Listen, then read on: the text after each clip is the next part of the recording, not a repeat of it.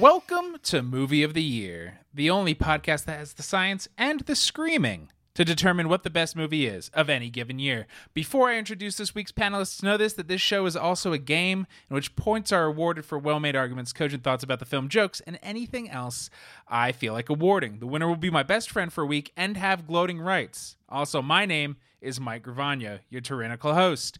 With me, as always, is. Hold on. I'm getting a note. Oh, that's interesting. All right, I'll introduce the. Okay, so with me as always is Greg. Yeah. Do, do, do, do. I stole your entrance music, Mike. I, you know what? I loved it for that. Greg. You got a point for that. The first of many, Mike. I think so. And uh, so sorry about that little uh, unprofessional snafu there in the beginning. I was given a note by a your other panelist, Ryan. Ryan, everybody cheer for Ryan. Yeah. Boo, boo no. Uh, his his note said he is so confident that he can talk about this show better than you. okay. that he's going to do so with his proverbial hand tied behind his back. This note was long, and given that that would not actually affect his performance, he will try to win without talking at all. Whoa. So if like I were to just simply insult you the entire show, then maybe I would like lose points. Uh, But that's not even a thing, right? That we don't ha- I don't know how to remove points. I can only give double. Yeah, right. So I might win just one to nothing. But you know what? I'm gonna run up the score, Mike. No sportsmanship here. I appreciate that, but also you know what? Ooh, okay, okay. I like boldness. We have a So, Ryan, competition here, people. right now we are neck and neck. Will it stay Oof. that way? Who knows? But probably not, though. Don't you think? But probably not. Probably I mean, not, not probably- talking seems like a real shoot yourself in the fucking foot. probably I'll just win. Yeah, just sitting there silently, shaking your head no. Well, I he has been reading books about how to verbally communicate or non-verbally communicate rather. And Mike, uh, Has there ever been a better show uh, f- to not have our resident movie guy on than this particular movie?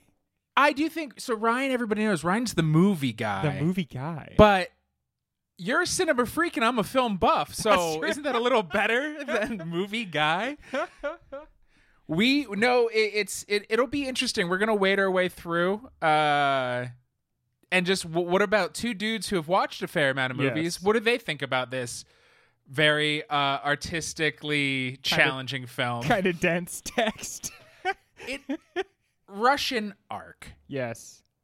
Greg, did you know this movie existed before we were going to do it for this show? Um, to me, before we did the show, Mike, if you had said there's a movie called Russian Ark, I wouldn't know if you had just made that up in that moment. Like, is it like one of the movies from Thirty Rock, like one of the movies from Seinfeld that they all go to see as a group? I, I, I don't know. Uh, I have no history with this movie except for I've watched it two and a half times for this show. Uh, I'll raise you that. I watched the beginning four times and then the whole movie once because I kept trying to watch and go, I am too sleepy for this movie. This is a little bit of a sleepy movie. You may turn it on thinking I am completely awake and I probably won't fall asleep for eight or nine hours. Uh, this movie will find the the little corner of you that is tired, and it will coax that part out until, like, sometimes I can feel myself falling asleep during a movie. This movie, I would just suddenly be like, "Whoa, okay, I guess I was asleep." My dreams are crazy. I'm floating through a museum. Uh, there's uh, for a former job, uh, I had to read accounting for dummies, and because I needed to learn about accounting, and man, so many unexpected naps showed up, and with accounting for dummies and Russian arc, it's not. Also, it is confusing because it's Russian arc with a K, yes, but if you say it fast or with a Russian accent, Russian arc. Uh, it could be Russian art, which also seems to be what the movie is about. that's in there too. So it's it's in there. All I know is I after watching this, and even after we've said we've tried to or almost fell asleep a bunch, I tried to look up any of this guy's other films, and they are not streaming anywhere. So I'd say that gives it points in a good way. Is I liked it enough that then I was like, well, I should probably watch all of his other shit right now. Yeah, it's interesting because it's going to sound like right off the bat, like we hate the movie or something.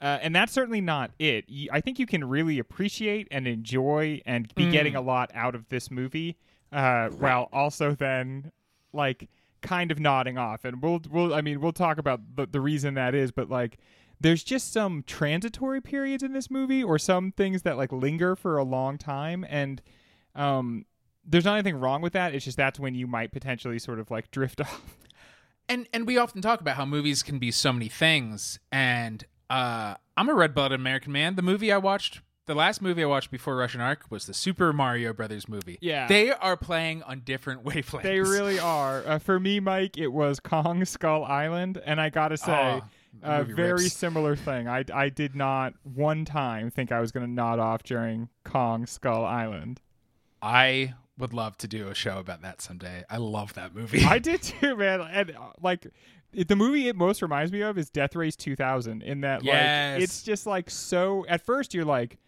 I don't think they know how over the top they're being. And then by the middle of the movie you're like, "Oh no, okay, I see. They are really engaging know. with that." I watched Kong Skull Island in Vietnam, where it was a lot of it was filmed. yeah, you were literally in Vietnam. And then went on a boat, and those like islands that just come out of the mist, and just kept being like, "Where are they? Where are all the skulls?" I have to say, when I think of your military service, I, I don't think of it as being in um, Vietnam. I think of it as I think that as being too far in the past. But yeah, I'm older than you think. Yeah. Greg. Thank you. I saw some shit in Nam when I was there for my honeymoon. well, with that, we're talking a lot about Russian Ark, so We let's sure just are. dive right in. We're gonna take the quickest of breaks, and when we come back, Russian Ark. Russian Ark is an experimental film following an unnamed narrator, probably a ghost, who follows the European through the Winter Palace in St. Petersburg, crossing through over 300 years of Russian history, where they're sometimes seen and sometimes they're invisible because it's wacky.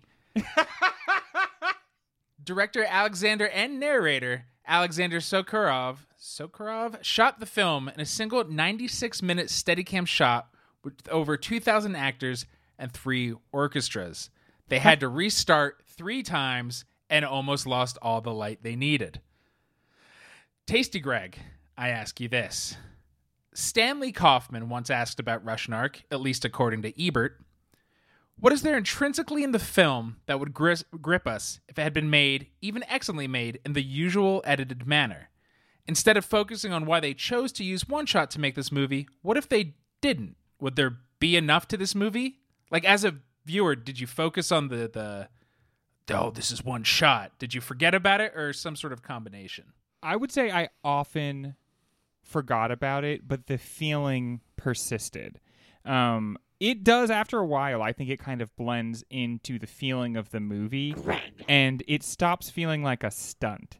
Um, We uh, we have done a Patreon segment about um, one oneers as they're called, long oneers, and oftentimes they feel tenuous. They feel like um, you almost feel tired See? as the viewer. Yeah. See what I did? This I tried one- to do this in film school and they told me to stop it, but now you can't stop me.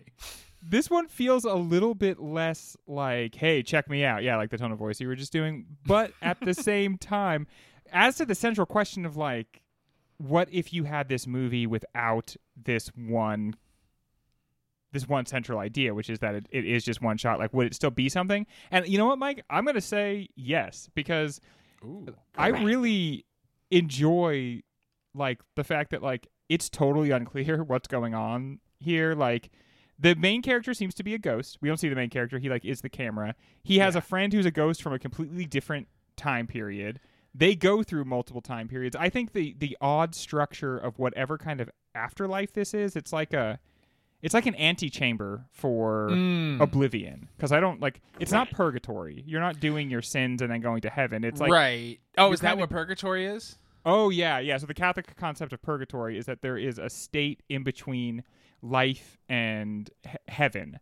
Um, if you go to hell, you just go straight to hell. If you go to purgatory, it's like hell light, and you have your sins harrowed or scourged away. So you burn um, in like you you do burn in fire, but they the the it's a lighter fire- fire. Yeah, it's purifying you, and people can like pray to get you out or offer masses up. for you. Money.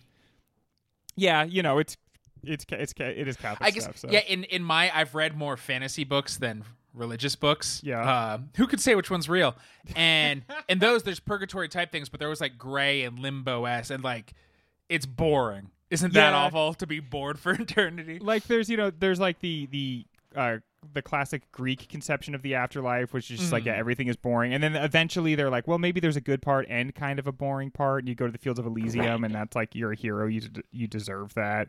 Um, and then there's like the what what this movie actually reminded me of the most is more like sort of the Mexican concept of the afterlife, where like you die once and then you go to the afterlife until nobody on earth remembers you and then you t- you go through like a second death where you are kind of like then you're finally erased because there's no record of you anymore. And that's what this feels like. It feels like because the very last thing is like a very stark going outside and it's just like and it's everybody we've met, all 2,000 actors we've and they met. all file out and they go through this dark door that like you just would never go through if someone showed you that door and went mm-hmm. walk through that you'd be like no thank you mm-hmm. and so Go it through there, does say Bloody Mary, see what happens.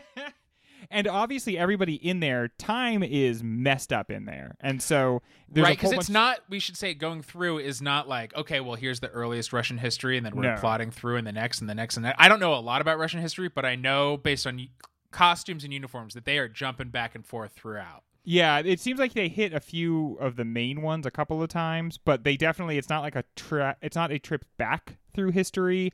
It's not like there's no kind of order to it. And as you said, Mike, the rules also seem to change. There seem to be people who like they they work in the afterlife in the same way that they might work in a museum. Like they like right, the shut, they- docents. yeah, they like escort them out and they like make them keep moving and or if that's what those people really are. I mean, the the Right. movie doesn't tell you what's going on and that's part of why I think it's more than just one big long shot. It's because like at no point does it explain even a little bit of like why at one point there's a there's the doctor and the actor pop up Mhm. and one of them like st- starts talking about this painting and the other one is like i don't think i'm that sick.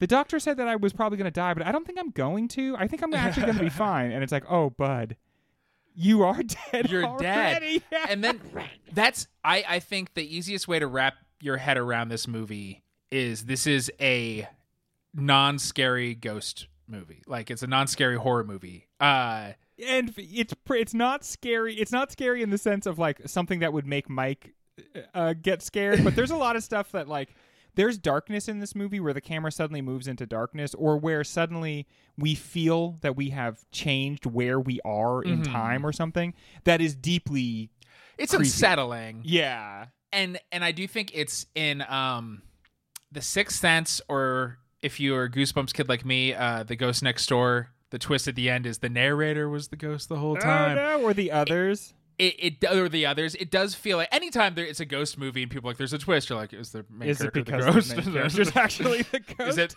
the one ghost twist they have? No. Uh, go see the movie. it it feels like more than those those are like haha you didn't see that coming. And this is like well what if you were that ghost? You would be lost and confused yeah. the whole time. Yeah. And it, it it either felt like that or if like kid in king arthur's court or what is that yankee a Yankee, Yankee in King in- Arthur's, a in King Arthur's Yankee court. in King A Arthur's Connecticut- court.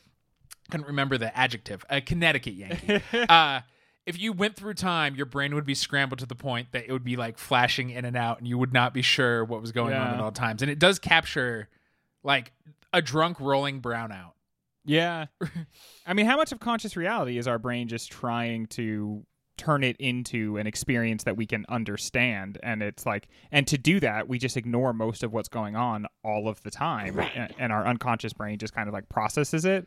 Mhm. But like, it's so overwhelming to exist. As much as this movie is about the afterlife, it very much feels to me like it's just about life too. Because we don't know why we're here. We don't know what we're supposed to do. Do we just walk the halls? Do we talk to each other? Are we supposed to be good to each other? Does it matter? Should we follow the rules? Should we try to figure out like the answers What to these the rules are- questions? yeah. Or just experience the fact that we're in like a, a palace for a little bit?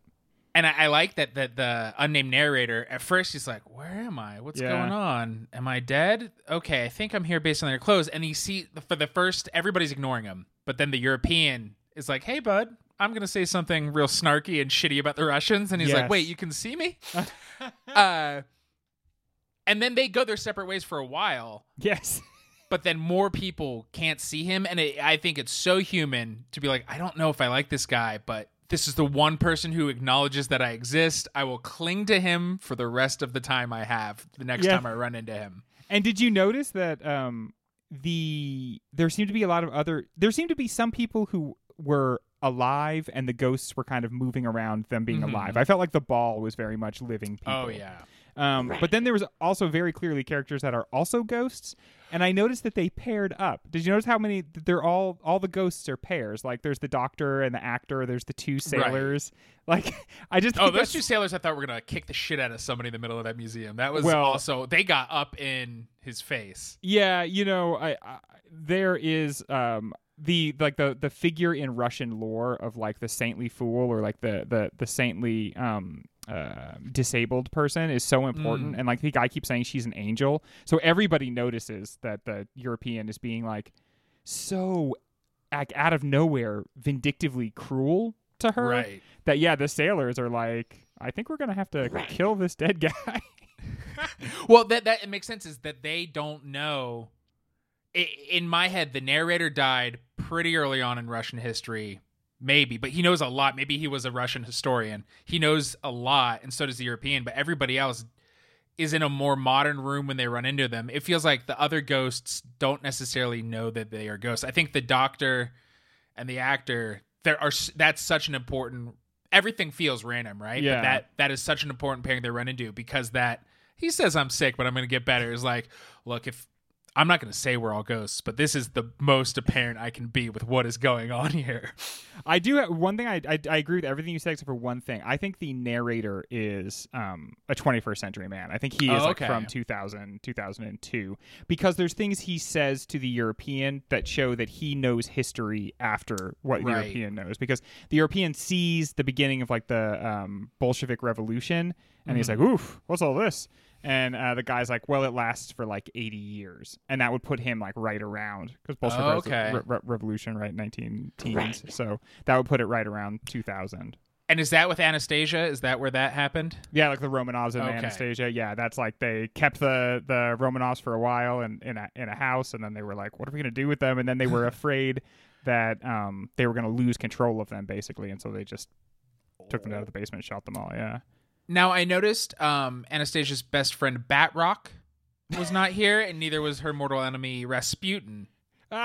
Is yeah, dude. that Rasputin legit? I was like, which guy is Rasputin? That you got it right. I th- I wonder if there is something about the character of Rasputin that looms very large in the Western conception of Russia because he is so other. He's um seems you know kind of demonic. He seems like you know oh they shot him and they drowned him and they Right. hanged him and he, uh, his dick was like supposed to be like 13 inches long and they like apparently took it off his body and like put it in a jar because they're like look at this fucking hog man we can't just throw this away with the rest of the guy.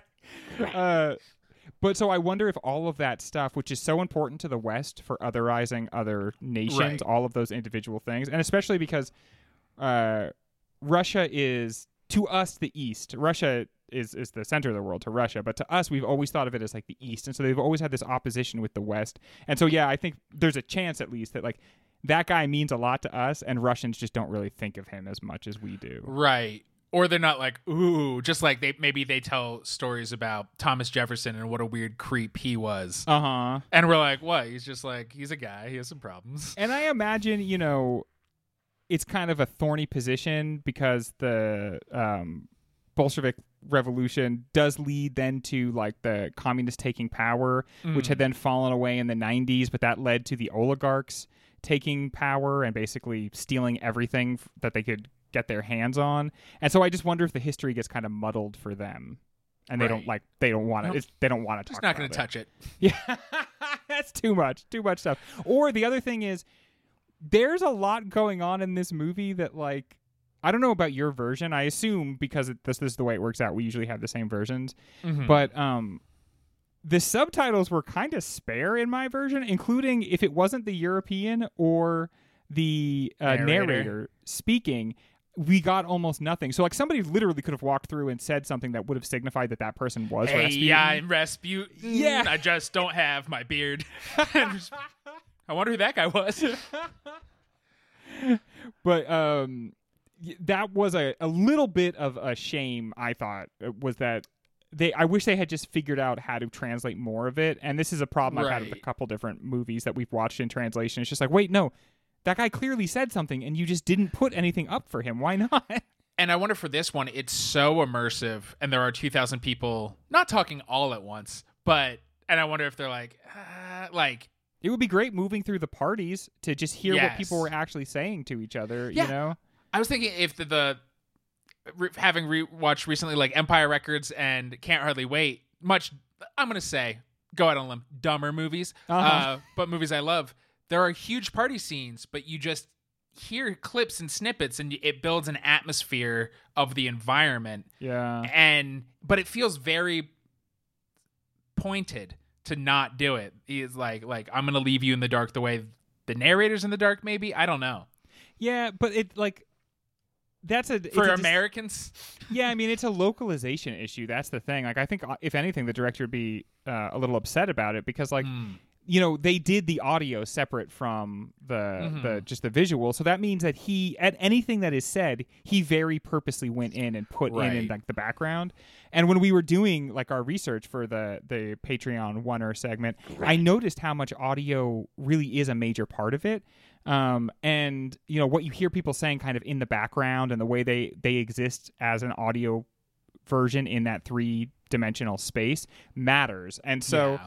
I don't think that there's any part of this that we didn't understand because we didn't get that. But I just like when you put 2,000 people in there to only hear from like two or three or four of them, Right. it just seems like a shame. You really feel it. Yes. Well, this movie's a lot. There's so much more to dig into. So instead, we're going to take the quickest of breaks, come back, and talk about something completely different. Mount Rushmore. That's right. You know what that sound means because that little voice says it. it's Mount Rushmore, the mountain dedicated to the four prettiest foreheads ever seen on a U.S. president. Except that is not what tonight's Mount Rushmore is about, Greg. No, it's not what We- we're doing. are building what some say are fans' favorite mountain every season. It's when we let our hair down, Oh yeah. let our cartoon hearts pump out of our suit breasts, and our tongues turn into little stairs, and little of us walk out of our mouths, and then hearts pump out of our eyes. It's Hot Boys of 2002. Ooh.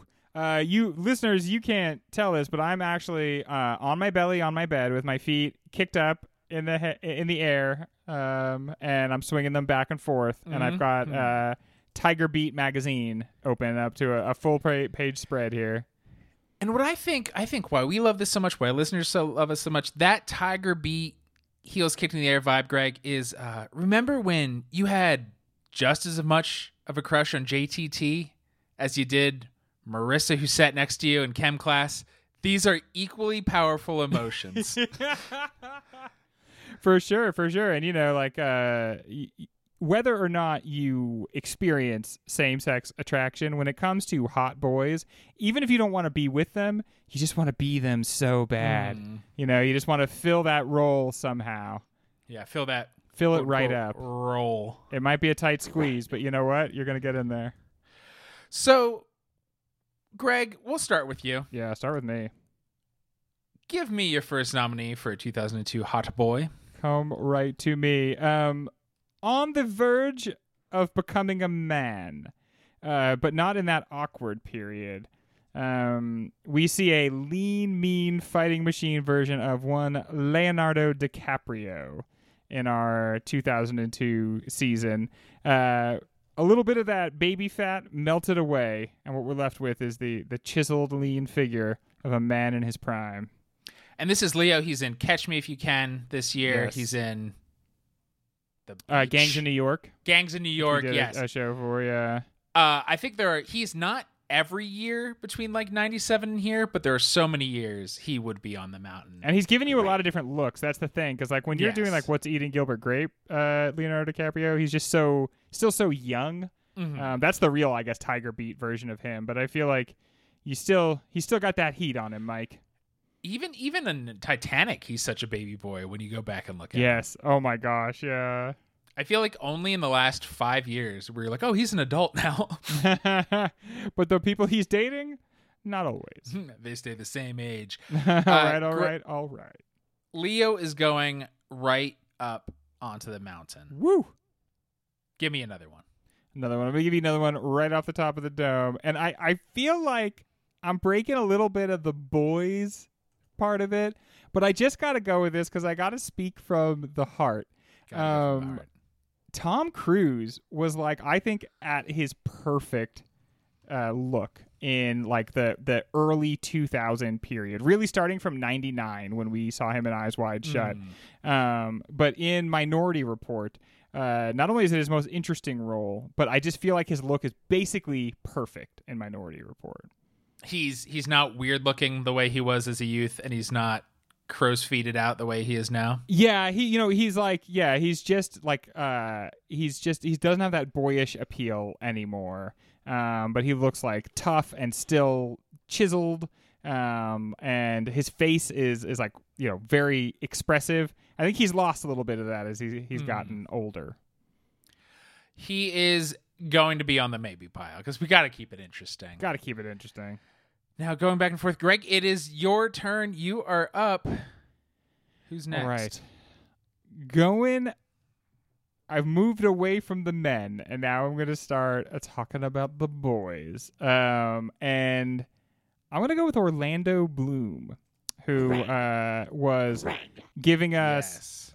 beautiful Legolas action at this time. Um and not yet the the Pirates movies though, but that's that's on the horizon for him.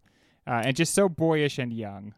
But it is, I think, when people are like, "Oh, Orlando Bloom," not. I don't think it's the pirates. It's definitely Legolas, and then those freaks out there. Some of them are like Elizabethtown. Mm. Oh, get out of here with that. It's when But, he uh, rides this the shield like a snowboard. yes, That's when everybody And was like, "This movie is perfect.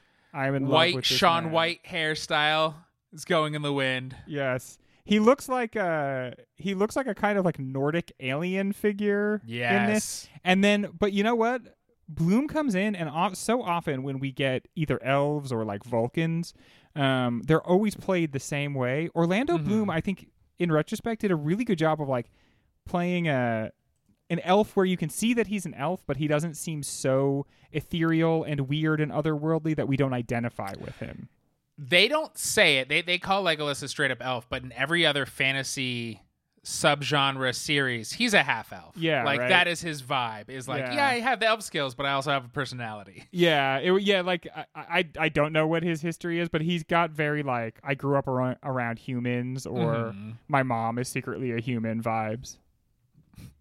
That's what I've been thinking about. That my own mom for years. That she's secretly might- a human. Secretly be a human. That's the dream. Orlando Bloom also right up on the mountain. And uh, let's see, going to the. It is your turn yet again. It is me. Okay, let's see. It's come back to me. Who am I going to go with here? Because I don't want to leave any out there to get snatched up by somebody else, Mike. That's the thing that I'm really worried about. Okay, here we go. Um, I don't know if this guy is to everybody's taste, but I feel like he's really grown on me over the years. Um, and he was so beautiful all the way back then. He's still with us now, but uh, Ryan Reynolds. Um, okay. he was like uh he was on two dudes a girl and a pizza place Two guys, a girl, and a pizza place. yes A few seasons in, they cut off the end of pizza and place. a pizza place because they were like that's the problem with this show is that Too much pizza place. I fucking loved that show. he and dude he was so good on it and he very much like developed his um shtick. yeah his shtick on that show but uh also shout out to ryan reynolds for some reason he started a a mobile phone network and he just sold it for a billion dollars His latter day career, people are like, well, Deadpool. No, no, no. It's the the mobile. He also has a vodka. He has he a yeah soccer he is club a, a soccer club and the, the and they instantly on the got good as soon as he bought them. And he taught me how to say Rob McElhenney's name, so that's nice. Rob. You know what? Point for laughing at my joke. uh, Reynolds. So what? What is Ron Reynolds doing in 2002? I just can't place him. What he's actually up to in 2002? I think he was still in. Oh, you know what? I think he was in that movie Waiting. In 02? Man, yeah. That played- movie is rough. that is rough, back. and he he's just coming he's off multiple man. years of being the number one dude on two guys, a girl, and a pizza place. Mike, come on, man. Yes. Uh, he is going to go on the maybe pile. uh, it is your turn yet again. Okay, back to me. It might be time for speed round. Just start speed rounding these. Yeah. Okay, how about this? Check this out. Zac Efron. He was in 17 again. In 02? What? I think so. Yeah. No, I'm not saying you're wrong. I just in my head he he shows up so much later in life, but that I it's I mean, if Zac Efron was doing things in 2002, Zac Efron is on this gosh darn mountain. and he ought to be. Um, I have to. If I had to pick one Jonas brother, which I understand that I do, I'm gonna go with Joe Jonas. Okay, you know what? No, I hate the Jonases. I will never put them on any mountain. No Jonai. Okay, I won't do that. Um, how about very big at this particular time? Ricky Martin, living La Vida Loca, Mike. Greg, Greg, your Mount Rushmore of Hot Boys 2002, I just typed in Ricky Mountain, is Leonardo DiCaprio, Orlando Bloom, Zac Efron, and Ricky Mountain. your b- b- b- bonus, uh, you would have gotten so many points, which I know you need right now. If you had said Johnny Knoxville, Jackass 1 came out this year, and that's like, I think when he became a sex symbol. Or, I know we normally do movies, but in the TV realm, Mi- Milo Milo Ventimiglia was tearing it up as the bad boy Jess on Gossip Girl. Oh, Not Gossip Girl, the other one, Gilmore Girls. Gilmore Girls. Those two shows are exactly alike. It is so hard to not confuse them name wise. We are going to take the quickest of breaks when we come back. More Hot Boys. No, more Russian Ark. Hey guys, thank you so much for listening so far. And let me just tell you that everything ahead of this commercial is much better than what came before it. That's my guarantee. While I have you here, let me tell you about a website. It's called yourpopfilter.com. And it's everything you need that's related to Pop Filter. Everything Mike, everything Ryan, everything Greg, everything Cassie, everything is there at yourpopfilter.com. While you're there, go to yourpopfilter.com slash Amazon. Make that your new Amazon bookmark and do your shopping from there. That way, we get a little piece of the action and Amazon doesn't. Make sure you're also listening to everything that Pop Filter has to offer, which includes the Superhero Show Show, a podcast that covers every single TV show that's based on a comic book or comic book property, and Movie of the Year, where we sit down and try and figure out what is the single greatest movie of any given year. That Superhero Show Show, that's Movie of the Year, and that's yourpopfilter.com.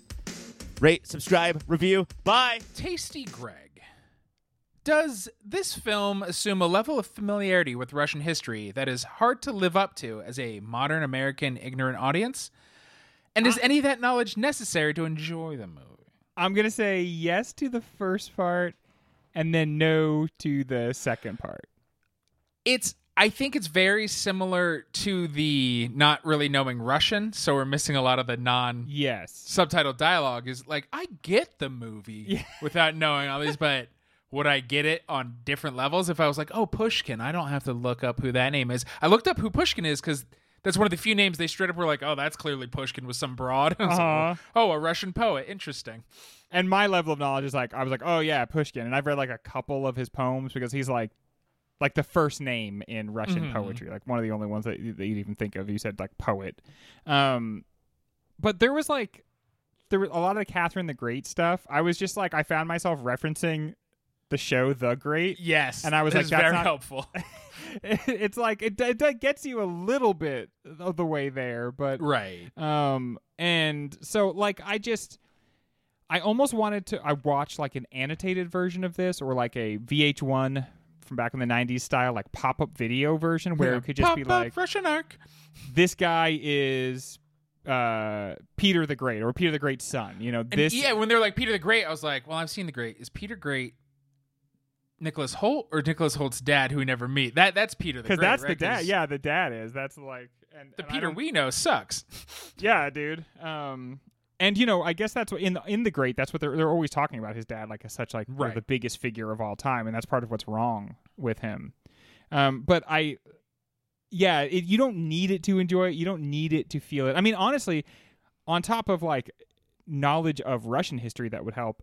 I guess more art history knowledge. Oh, would, yeah. would have helped me in this because I felt oftentimes lost when they would start talking about the paintings. Like, if this guy is saying something ludicrous about this painting right now, I I don't have Yeah. access to it. I'm just like, oh, he knows a lot, and I will follow what he says and say it the next time I'm at a museum. Uh, and especially because he's he hates Russia, the European does, and he's based on a very real guy. The movie never says the Marquis's name, but he's based on a real dude who apparently was just like, fuck the Russians, right, guys? Um, and I think based on a very real sentiment, like yes, you know, Well, uh, it's the Orient Orient Orient Orient. Mm, what's Said's book? Orientalism? Orientalism. Thank you. Uh, it was just broken in my head until I heard it right. uh, and we often think about it applied to like the Middle East is is how it's often applied, or, or the Far East, right? Is China and Japan. But yeah, Russia, like you said, is is also Asiatic. And I think now I cannot remember if the European says it or if reading on the real guy, he says uh, the problem with the Russians is they are an Asiatic soul stuffed inside of a European body. And it's like, bro, I don't know what you mean, but I know that's gross. yeah, and I mean, he is just like such an awful character, really. And it's that part of what's difficult about the movie, I think, for a Western audience is that like that's the closest thing we have to us in the movie. Right. Um, but like it's either like Russians are not capable of doing great art, or Mhm. Russians only copy great art, or if this is great, it necessarily can't be Russian, or Russians can't have like good opinions about art. Right, and so so often when they're going through the different wings, it's like, well, all of this isn't imported. Like a lot of this has to be Russian-born art Yeah. and doing a its own thing. Like to me, I'm just like old ass art, right? like, And notice how often he rejects the the European rejects like anything anybody else says about the art. And if yes, they want to talk about it in a way that he's not familiar with, like he will literally run away from anybody who wants to have a Uh-huh. conversation that's not in his wheelhouse. yeah, we've all met that guy. and he's just so like so I, I feel like you as long as you are aware that that is how it feels to be Russian and to interact with the West, I think that opens up a Mm. lot of the movie to you because even now like um in our current political extremities with with us and with Russia right now, I feel like I can still see the way in which we otherize and like kind of diminish Oh, yeah. Russia at, at every pass, especially when we're just talking probably about its leaders, but we end up kind of painting the whole people with yes, even though we know we are not our leaders, yes. so often we'll be like, well, they elected that guy, right? Even though elected is clearly not the right word. Uh, they're like, so. hmm. Uh, and, and that they yeah, don't do enough. Like I, it feels like the the Russian people take a lot of take a lot of flack for like not doing enough to stop the government from doing what it's doing. Right. And in a country that like just went through this with the Iraq War 20 years ago, it is kind of a little ridiculous to be like, "Hey, how come you didn't stop your government from murdering a bunch of people?" Yeah, or maybe we're fucking so guilty about that that's why we're Yes. like fixated on it. on on anybody, but we've always been obsessed. I remember my mom say my mom read War and Peace, and and when she was like in high school, and my nana was, she was like, "What? Are you going to become a communist now?" Like, oh, I'm sorry, I'm reading one of the like in the in the pantheon of best books ever written. I'm gonna spend time and read one. And my mom said she read it and was like, "Oh, they're people," yeah. because she had never thought that, and that's what pissed my nana off. So. yeah. I thought about War and Peace when when Russia's current war started because I, Tolstoy says in War and Peace that um, you know, like what was the fever that caught the French up and made them go and just like mass murder a bunch of Mm. Russians, and it's so sort of ironic and heartbreaking that in our modern era, it's the Russians doing the same thing. They just like caught this fever and just kind of like went with it, and they just you know either the government that wanted to do it or the people that are just kind of powerless to stop the momentum of the government. even in and here, like you said, that you can be like, well, that's wrong. I don't know what the fuck to do. like, yeah, so yeah, you know the, the like they're a lot of them are just trying to get along, and Mhm. that's not a good excuse. But I think that the part of the reason we so often loudly, full throatedly condemn what Russia's doing right now is because we just see ourselves mirrored in their Right. actions, and we can't take it. Like it's too painful. And- I would say they. It's. I give them more of a pass since there are legit secret police who like kidnap people in the middle of the night and swallow people for saying the wrong thing. Oh yeah, dude. uh, about their politics, where we, I don't know, we're just pussies. yeah, I mean you're allowed to go out in this country and say whatever you want to on the streets. Basically, I mean they're that they've rolled that back a little bit. But like if you go out in Russia and hold up a blank sign and it's taken to mean that that's a silent protest, they will come and arrest Mm. you for that. And I mean they'll give you 15 years if you like call what they're doing a war, even though now they Right, have started right. to call it a war. Look, we can say it. I don't want you saying it. And so that like that that inherent tension between like and that's that is what the other is, right? Like I mean to we, we mentioned orientalism, like the other doesn't come from a random place. It comes from the necessity of saying that something within the centralized culture like it needs to put its own sins into some Mm. other culture and then and then point at that culture and say that's the seat of all of these Right. sins and that's i guess ultimately what it is right is that now we want to look at russia and ironically russia's looking at us and what we did in iraq and being like no you can just come up with an excuse and just do what you want to do like we know you can do this because we watched you do it like a couple times in a row and so Buddies. Buddies. you just say let's it's- get along. We're just you like just call it a peacekeeping operation. You just say you're going to be gr- uh, greeted as liberators. You go in there, and when that doesn't happen, you say it's an insurgency or that they're being supported by forces that just Mhm. hate your way of life. I mean, it, like we wrote down the playbook for how you could do this and kind of, kind of whitewash it in the international court. You know, even though Right. it, like they're they're getting Well- away with it. It may not be great for them, but they're getting away with it. just like we did, and it's we are better at getting away with it. I think because Yeah. we're we're better at the diplomacy side of it. And our, the Uh, cultural side, I think, because we export our culture to every corner of the world. I think we- McDonald's and Coca Cola. Yeah, we like back up a lot of what we're doing in ways big and small. hmm And they just have their leader on a horse shirtless, and we're like, well, that's weird, guys. That's not. Come on. But like that's that's the only stuff I think you have to know. And even if you didn't know that, I mean, if you introduce the character of the European Mm-hmm. and he comes off the way that guy does, I think even if you didn't know that that's the history of how like Russia has felt like it's been looked at by the West. Because I didn't think that. about that. I just was like, well, this guy's clearly an ass. yeah. uh, and you can just jump and go. But what's so funny, but he's clearly an ass, but is also more knowledgeable in so many ways that I'm not. So there's not like my w- views on art. My views on art are not changed now because of stuff he said. Mhm. But I was every time he said something about a painting, I wasn't like, well, here's probably why he's a dick because I'm like, I don't know, maybe maybe this part's true. Like, and this is I think how ignorance works. But like all of the not all of the not knowing the Russian history to filmmaking, it just to the filmmaker, it just makes me want to dig more. Yes. Like every time they say a name, I was just like on Wikipedia. I want to find books, just like I want to watch more of movies by this guy. yeah. And I Well- think that is overall a sign of something working on all levels. Yeah.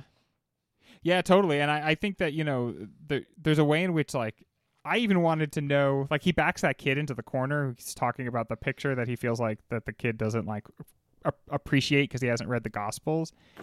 And all I could Yes. think it was, like, I want to hear more about what this kid thinks about this painting because it sounds like he's actually got kind of an interesting idea that, you know, Peter and the guy Paul shuts are- it down. yeah, and then he first he backs him into a corner, and then he kind of runs away from him. Like he won't let this kid say what he wants to say about the Mhm. painting, even though the kid is like honestly kind of brave about it. Like he keeps Yeah. standing up for himself, and he keeps trying to assert what he has to say.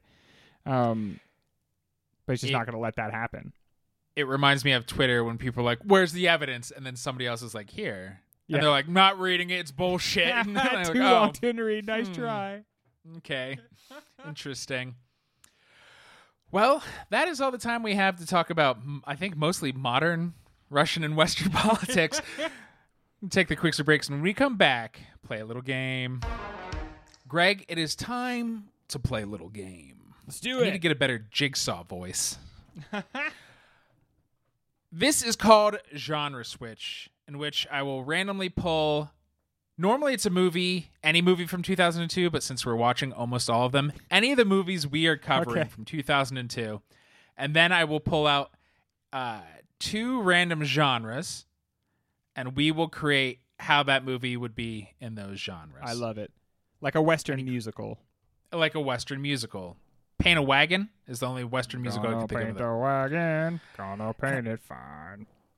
I only know that from The Simpsons. I don't know that actually an actual real reference. Me neither. It felt very much like a Simpsons joke. And then when I found out that was a real thing, it was like, oh wow, okay, I like when the joke is like, "This is ridiculous." yeah, dude.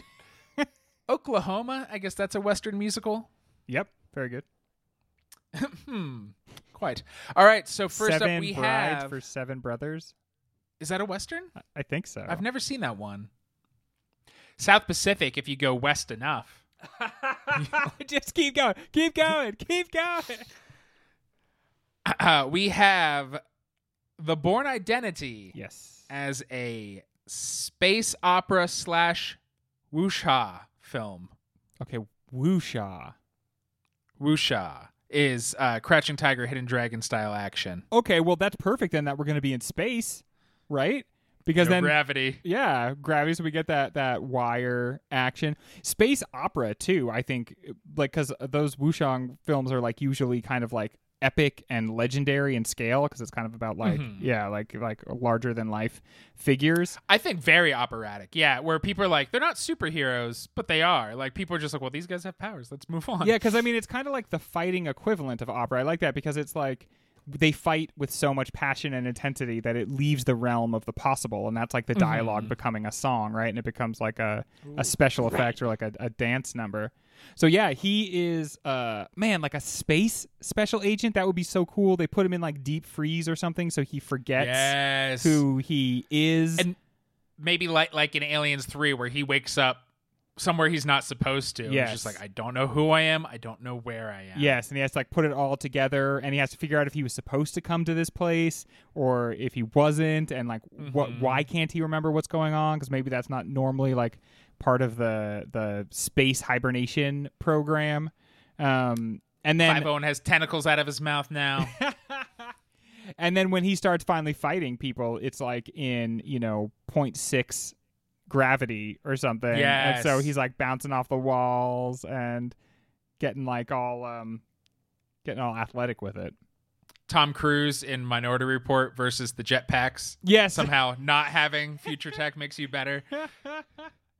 And so I could see that as Jason Bourne is like lean. He's just like in space leathers. yes. And they're all packed with stormtrooper style armor. And he is just flipping all around. and then eventually it has to be like, okay, he was like he was the emperor's number one assassin and the emperor told him to do something really gnarly and he couldn't do it. Like the emperor said kill my daughter and he's like, "No, I can't." And so he put himself into space hibernation and launched himself Mm. off into the most random place or something like that.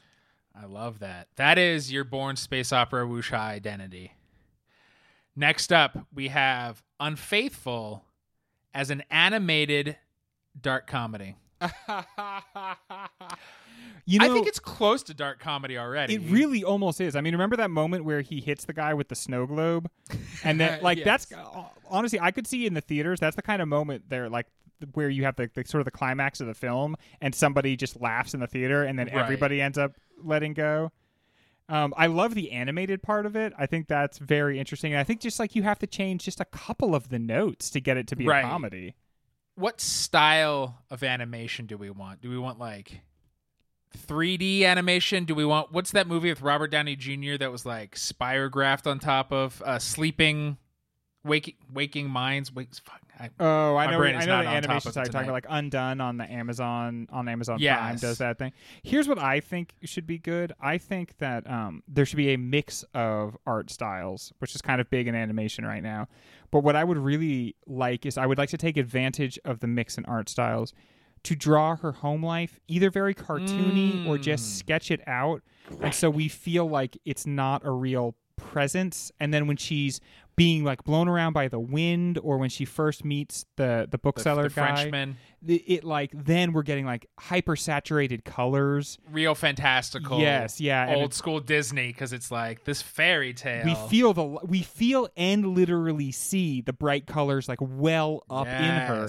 And we see a more defined more expressed version of her. And we don't have to be told that more of her is alive now because we see it and we feel it just by like viewing the way it appears on the screen and maybe it is like the the drab, almost uh, Kevin can fuck himself drab uh, Yes. when she's at home, but like literally animated musical when she's with the French guy or getting fucked in a restaurant. Uh-huh. Then she starts singing. And I'm thinking we we it, since we're going comedy, I'm thinking we rely on on the history of of animated comedy to sort of like without getting too zany, but like honestly injecting zaniness into it. Like maybe Richard Gere hits him over the head with like a frying pan or something like that. Oh, okay. And maybe the guy gets like one bump and then he hits him again and the bump goes back down. And he's like, "Oh, that's okay, that's fine." And then the guy just dies. The bump goes into his brain. I like that because I was going to say the, the snow globe has a face and it's like, don't do that. don't use don't smash me. Don't commit murder. I honestly like. I think this one- this one has legs. I think that Yeah. this would be an interesting viewing experience. And I'm just gonna say it, not to be too horny on the podcast, but uh, sexually explicit. Like, Oh, if we're going animated, then that's going to give us the ability to, in a way that doesn't harm anybody, just really get raunchy with it. Just real, real. Because that should be the other side. Like, it, it should be, we should see more of the sex, and then that also helps us like connect to what she's really going through, rather than just. I don't know. That movie has like a fair amount of sex in it. Now that I think about it. Yeah. Okay, our final film we'll do this with is uh oh, it's Halloween Resurrection as a period piece buddy comedy. Wow. You know, so not that some things are more random than other things, but that's as like random as anything could possibly be. Here's my pitch because you weren't you weren't on the resurrection. I was not. uh, but Busta Rhymes is the shining star of that movie. Okay. Legit, he's the only one who gets how stupid it is. It feels. I think period piece, and this is it's go, we're gonna go Django Unchained style. Busta Rhyme, Mike Michael Myers is a serial killer okay. in uh, pre Civil War era uh, New England, Okay. And Busta Rhymes is an escaped slave, and so they do not like each other, and the government is after them for very different reasons. Okay. I'm so in. they dude. have to cross like cross enemy lines, underground railroad style, get across uh, the states, I, running to Canada, let's say, or, or Mexico way. Wow, I think that you know, obviously, you're gonna have to you're gonna have to pick your way through some sensitive material here. Right. But one You don't thing, want to piss off your Halloween fans. No, exactly. It's a proud franchise. Uh, one thing that I'm seeing here, though, is that anytime it's just the two of them, Michael Myers is trying to kill Busta Rhymes. yeah. But then anytime there's like slavers about, they're both just jointly killing the slavers or the the government agents or whatever. But then in almost like almost a playful way, almost like what the child from um, Mandalorian would do if he were always trying to kill Yes. Mando. Just like always making this kind Isn't of C fun? C minus effort to kill Busta Rhymes, and Busta Rhymes like, "Quit Hmm. it, stop." Stop. But there's also a scene uh, before they know Michael Myers is really back that Busta Rhymes puts on the mask because Yes. he's filming a reality show, and so there there has to be a scene where he's like, "Okay, you go." Let the other slaves out, and I'll pretend to be you on this side of the town, and they'll think it's like supernatural or some shit. Oh man, and he's just a. This might be too far, Mike, and tell me if it is. But I imagine he's just supposed to create a distraction, right? But then he kind of gets into it, and then he's like, Hmm. or I could just kill this awful family, like go room to room killing this awful family. And then we find ourselves in this position of like we're watching the Michael Myers draw like the character of Michael Myers and we're watching him kill a family, but we're like into it because we think that they're evil because well we know that they're evil because they're slavers and we feel this weird thing of watching him stalk and eliminate this family but like we kind of applaud it right, and we're like, "Oh man, that would be gross and awful but also everything." awful entertaining All right, call us up, Hollywood. We got Dude. three great ideas. Man, they're and they're just there. We're too lazy to do anything with them. Go Yeah, for it. Legit, I, somebody could bring this up in three days, and I'm like, get out of my face. I don't know what you're talking We will about. literally never remember that we said any of this stuff. So feel free. Like some of these ideas were pretty good, actually. just rip them off. Just, make rip them off. happen. Treat them like a band aid and rip them off. Gonna give you a point for that because I loved that. Last sentence you said. uh, and we're gonna start that forgetting right now.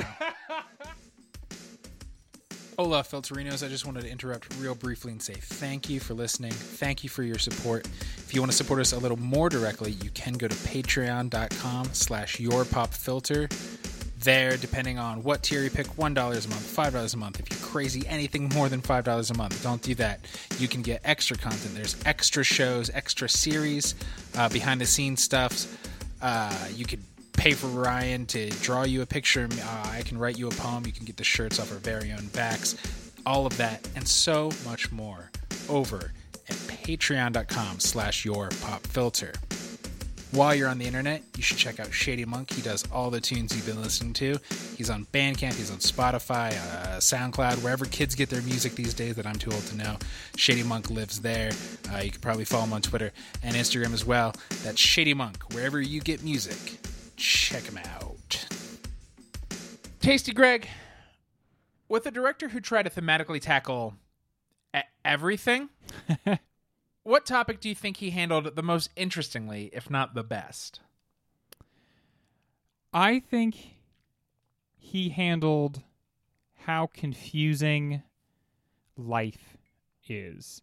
Um, and I think one thing he got out of the one shot, and I think this is what a lot of people get out of the one shot, is movies have a way of dividing their subjects from the real world. And Mm. when you do a one shot, you have a way of kind of incorporating the real world because not everything is as neat as it normally is in a movie. It And shoves it you- in real time a little more. yeah, and because you often move, you often u- utilize camera movement to get in very close and to get very far away, and to have all of that encompassed in one shot uh, is more of human scope and human scale. And so I, I would say the way in which people wander from room to room, unsure of what's going on, unsure of what they're supposed to do, how they're supposed to create meaning out of what they feel is a temporal and temporary experience and try to piece something together and find some enjoyment, some satisfaction, some reality really um, something that feels real and feels like they are they are a part of the world and a part of a, a historical movement and not just an atomized individual singular isolated lonely insular being and so i think that, that that's what he really captured is is Greg. And being part of bigger something bigger than ourselves I think not just the narrator and the European. It it starts off with the the soldiers and the women trying to find the party, and they are already lost, being like, "Is this the right entrance?" And they're going through for a while. He's following them because he's like, "I don't know where else to go." Yeah, it looked. It kind of looked like they went in like the servants' entrance, and then had to like go through like all the the back of the house stuff to Right. find a way through. And you know, Very one of the similar to another famous oner that maybe we talked about in our Patreon, going through the servants' entrance. yeah, in the back right, yeah, house. going in through the kitchen. Uh huh. Um, and also to Catherine the Great, I think is a great one of those. Is like that there's like these rules and how we're supposed to act in certain ways, and then talk about how human it is. She stops the play and yells, "I have to piss," and runs out of the room. And it's one of the few times we're like, "That is not the narrator, the European," and they are clearly telling us what she is saying right now, and she screams, "I have to piss," Yeah, and because everything's sort of unexpected. and that sort of Uh, like that high and low, right? Because she's like uh, the the highest ranking person in the land, Mhm. and she has like the most basic human need at that moment, and is on the we've all been there. Being humiliated for it. And you know, she's an interesting figure too to talk about because um as we know from the show The Great, you know, she is like um she herself is a German uh, Right. who comes in to be the queen of Russia and Germany is like basically that exact that's the that that that is like Europe interacting with Russia, right? Like and so Oh yeah, when her mom or any of her relatives are like Russia, but then the Russians are like, "Fuck you, German Uh-huh. pricks." Yeah. And even she, even though she's the heroine of that show, she's like, "Well, I'm going to bring education and enlightenment." And there are a lot of problems with the Russia of that show, uh-huh. but it takes her a while to be like, "Oh, I should learn about them and maybe fold in some of the things they believe into what I'm trying to do." Interesting, interesting. Well, one thing that we could have talked about last segment, but we didn't, is that if you read Russian literature, uh, they spend as much time talking about figures like the European from this movie as this movie does. But then also at the same time, they honestly do like, and then go like, but man, Russia's messed up, man. Like, I wish this place could be a little bit better than it is. I wish we like didn't do things so backwards all the time. So like when they're not deflecting the West's constant unfair criticism, Mm-hmm. they do stop and they go like, but there is something kind of up with us. Like we are a hot mess. Like how can we how can we be the best version of ourselves and not so often the version that we end up being? And that's what's so funny about critiquing Russian art and being like, well, they can't really think, they can't really making art. Because when you think of like the greatest literary uh, families or canon, like it's it's Russia, right? Like they're they're fucking up there. Uh, so to poo poo them away is so up your own butt. Poo poo and up your own butt. I'm trying to talk about like the greatest literary works ever. yeah, great literary works, great philosophy. I mean, you know, Russia is a, a cultural powerhouse, but it has always been made to feel and it has always mm-hmm. felt susceptible to being cast Right. as kind of like almost like extras in their own story. And I mean, maybe that's a lot of what happens in this movie is you see people who obviously have their own stories, but they just kind of move through the background of Right. this. And they are some of the biggest figures in Russian history. And I, I think it's we it's who controls the narrative, right? And we said America exports culture and a lot of just messaging, and UK used to do it as well, and then France and Germany have done it. But there's a reason we're like, ah, Russia and China, they suck, right? When the I can't think of two countries closer to power and scale and industrialization as the US, but we're like, but no, only we should be on top, right? Yeah.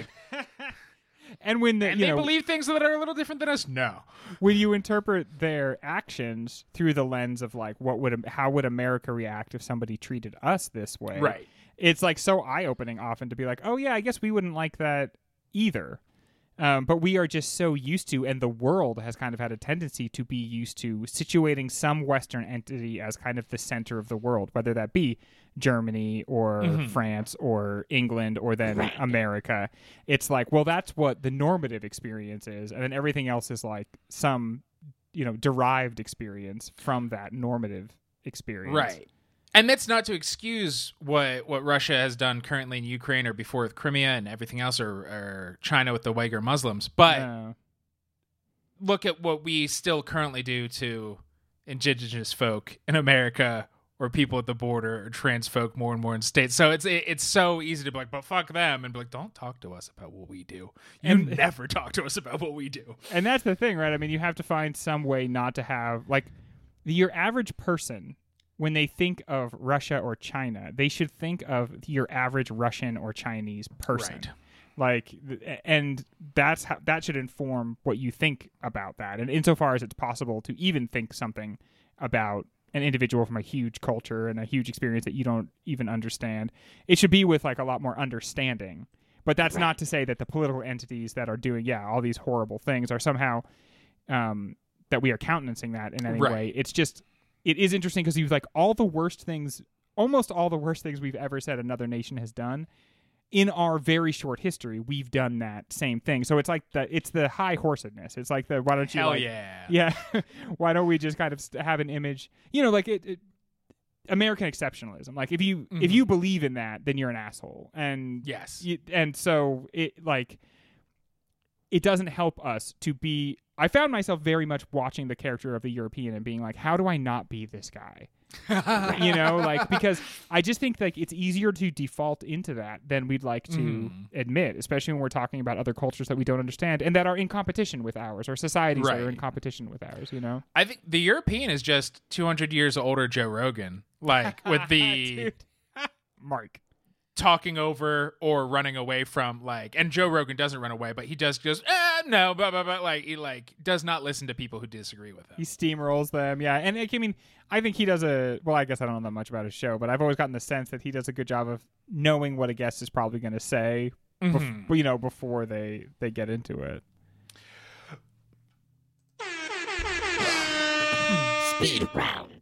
Ah. In a film with so much overlapping dialogue, did you ever feel, oh, we talked about this? We already talked about the subtitles. Look at us. Next question. Can we treat all paintings like scratch and sniffs like the European does? Specifically in that scene you were talking about where he like literally corners the kid. and they get to he the real is he is it sniffing at it and looks like he's scratching. Can I just do that at museums? Well, uh, probably not, and you probably can't touch the statues the way the one one woman was doing. Unfortunately, Lame. I do have to say though that is something about paintings that's exciting though, right? Is that they like in a lot of ways they don't fully totally set, so they keep smelling. They keep like the some the on some of them the paint like always kind of stays wet, and that's sort of exciting. The idea that it like is almost still a living thing in a way. But yeah, I think they don't want you to go over and start sniffing them, Mike. I, I did like the, the the woman who touched the statues. She was blind, yeah, and I did like that the docents were like, "Well, obviously we'll let her touch. Come on, guys." I think that makes sense. Yeah. Uh, but it's just it's the unfortunate thing where if a human sees another human do something, even if the first person, Why can't I do yeah, it? I want to touch the statue. No, you don't, dude. You don't even care about that. Come on. How many farts did they have to edit out of this? Two thousand people over ninety minutes is a lot of farts. Well, you know, we could have gotten a little bit more into like what what counts as a one shot. Like what tricks are you allowed to do when it still counts as a one shot? Not laying in any of the audio or using computers to edit out when cables and stuff appear. right. that is I still think it counts as a one shot. I'm not saying to take away its its one shot card, but it is interesting how that kind of pushes against like the exercise in some ways. Right. I do think this is a one shot versus uh Bird not Birdman. Is it Birdman? Or yeah, the or like 1917 where they go in like really close into someone's jacket and then it's like they Right, use or- an, uh, whip in a hallway because Yes. it's dark. And it's like, well, yes, you looked like a one shot. Interesting. They had a couple opportunities where they could have done it. They went through a dark hallway in this where they could have gotten away, but they only that only would have saved them like 10 minutes. Right. what does it mean that the European decides to stay?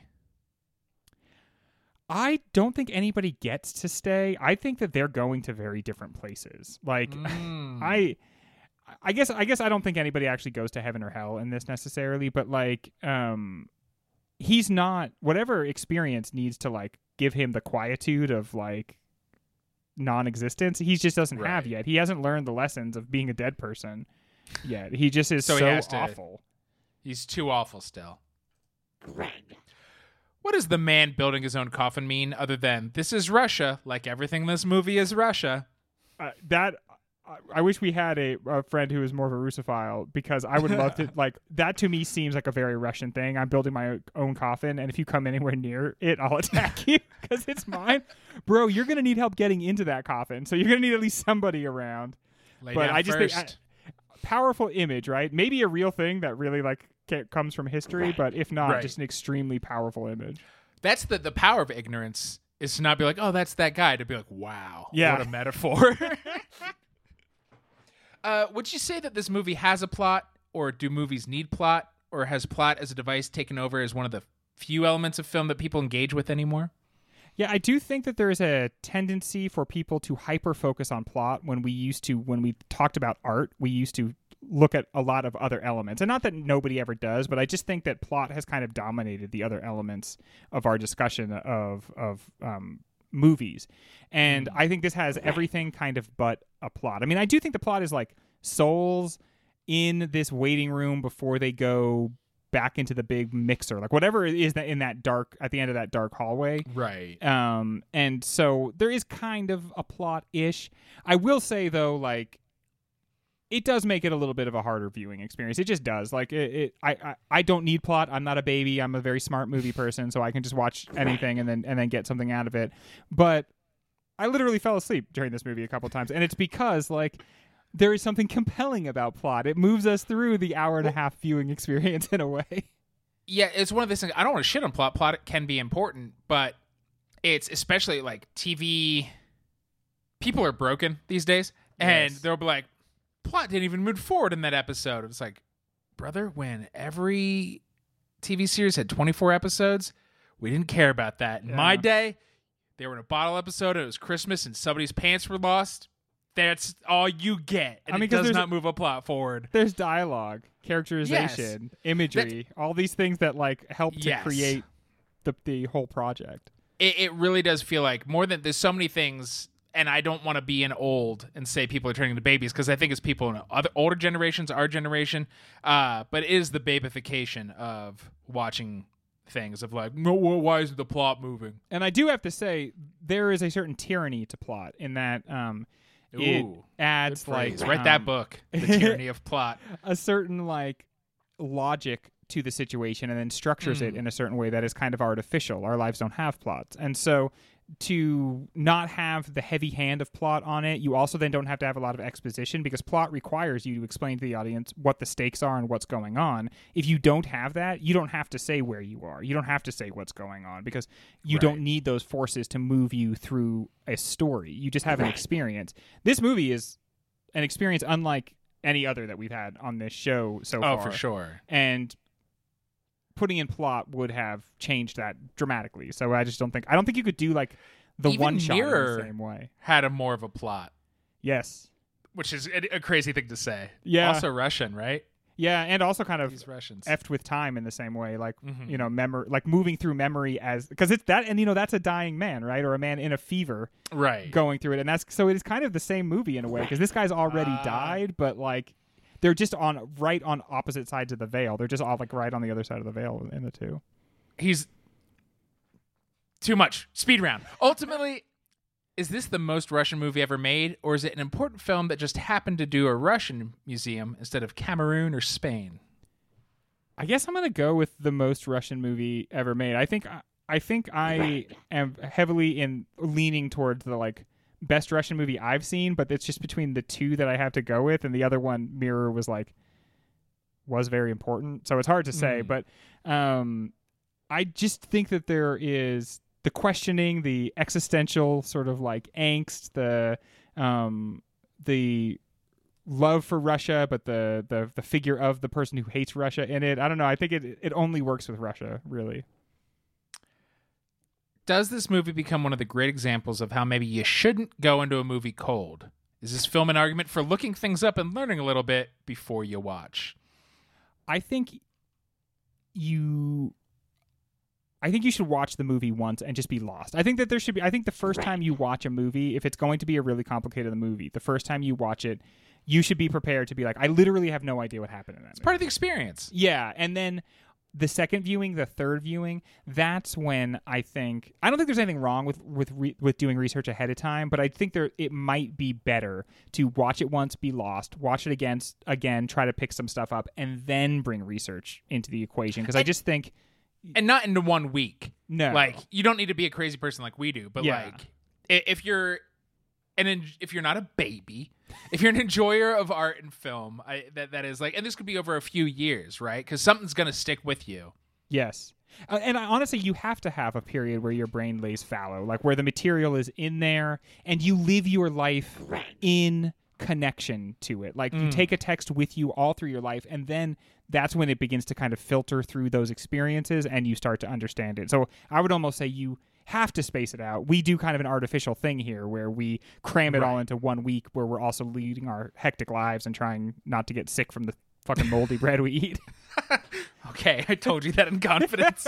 Don't eat moldy bread, even if you're about the pieces of mold, guys. I had a week. Is this set in the War and Peace universe or the Great Universe? Two works of art we've brought up.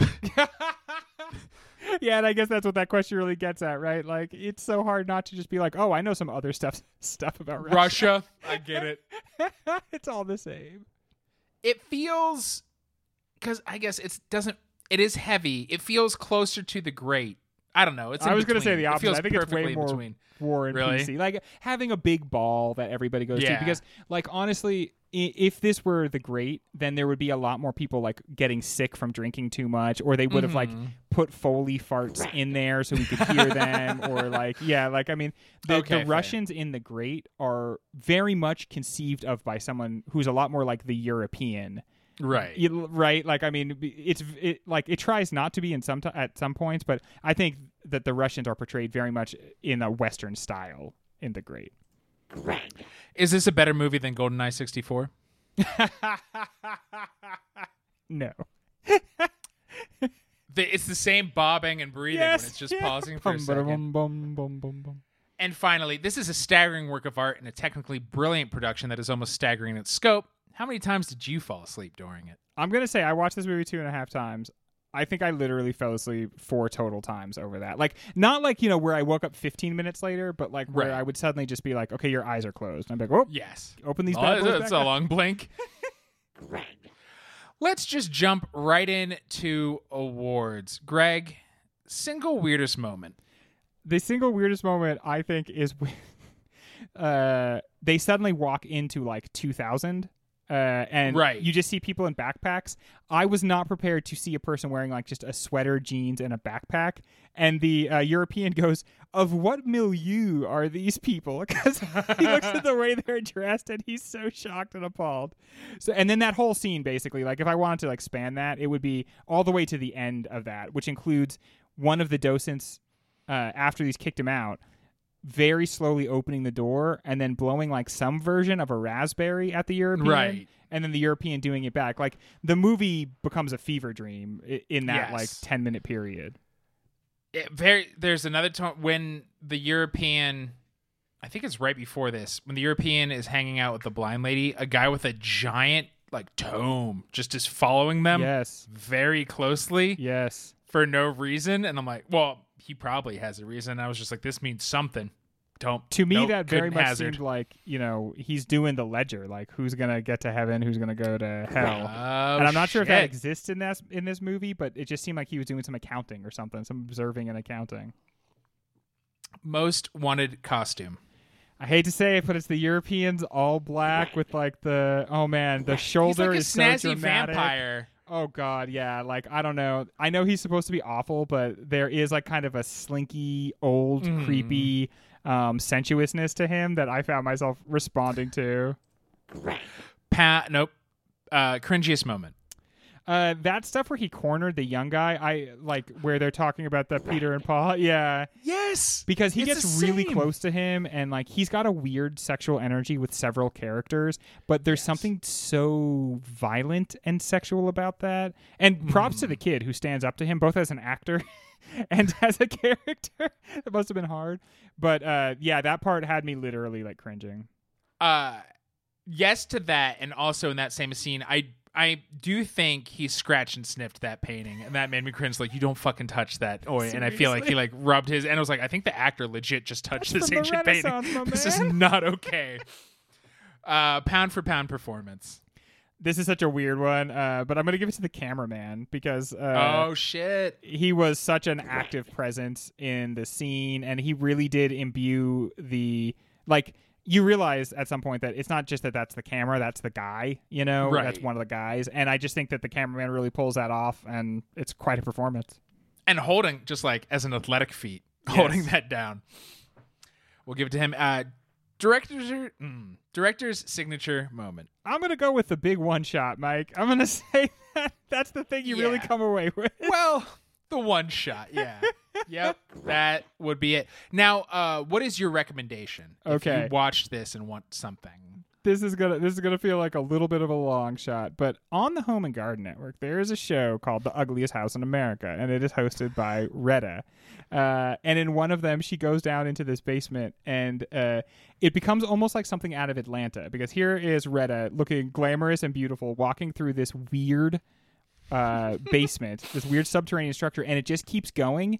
And the it becomes a big long one shot while she goes down this hallway.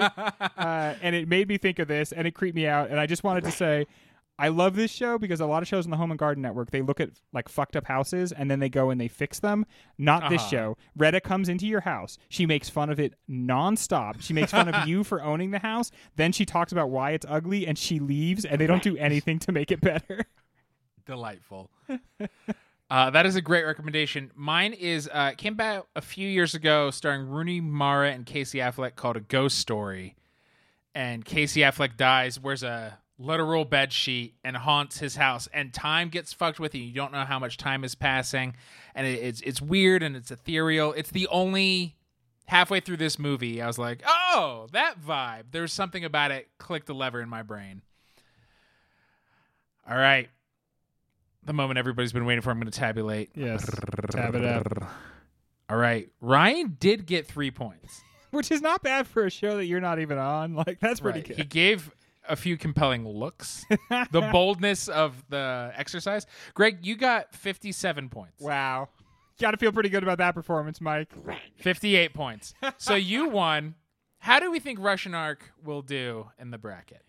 Um, this is the kind of movie that you watch it, and I was impressed with it, and I really liked it. Uh, but we got into talking about it, and I think it was some point during speed round where it was like, oh, this could be a double episode. Yeah, we could just start over again and talk about all these aspects that we didn't talk about, and start getting into scenes and really analyzing individual scenes and um the depth to this movie and the lack of ever explaining itself. It does not give a fuck if you understand what's going on or not Mm-hmm. and that's what wins around here. And so I don't know if it's going to win. I also we haven't heard from Ryan, but Right. through the through the like just peering through what's been said off air and stuff like that, I'm thinking he didn't love it, which I thought he was going to love it. So uh, that might that might really hold it back. But I was I'm gonna say I personally am kind of blown away by this and is maybe one of the most interesting things that we've watched. Yeah, eh, uh, of any season, I can't think of a movie I want to see in a theater more. You're gonna fall this. asleep. I, I I think in a theater is where you truly won't. You'll just Yeah. like lock in. Um and it's only going to be old people in there with you, so nobody's going to be on their phone to distract you. Uh but yeah, it, it was I was shocked how phenomenal it was because again, if something takes you four times to start and finish, Yes. you're like, well, probably gonna hate this, right? But by the time I actually got through, I was like, oh, I shouldn't start this at ten thirty at night Yeah. after a full day of meetings. Fair. And like, how many movies could you start and stop four times and then have a nice experience? Like, Right. Yeah. So Well, I think it's got what it takes, dude. I I, I don't know. Like, Could it- be a it's, dark it's a horse. dark horse, but I think it is definitely in the running. Well, that has been Russian Ark. Thank you to our winner and my best friend and blueberry muffin gatherer, No Greg. problem, Mike. No problem. Coming up the rest of the season, we have The Two Towers, 25th Hour adaptation, and so much more. Until then, keep watching those movies.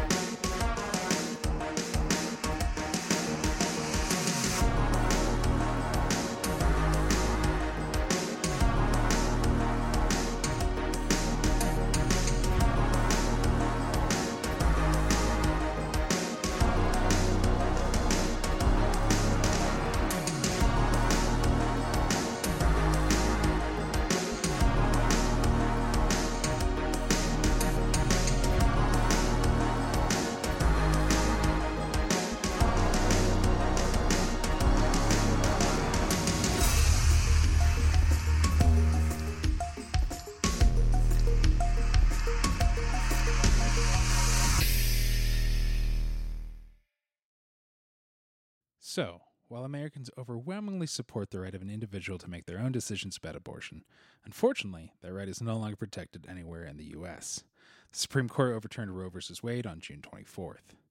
Abortion is a basic healthcare need for millions of people who can become pregnant. Restricting access to comprehensive reproductive care, including abortion, threatens the health and independence of all Americans. Even if you live in a state where abortion rights are upheld, access to safe medical procedures shouldn't be determined by location, and it shouldn't be the privilege of a small few. And we're already seeing certain medical practices be restricted even in those states.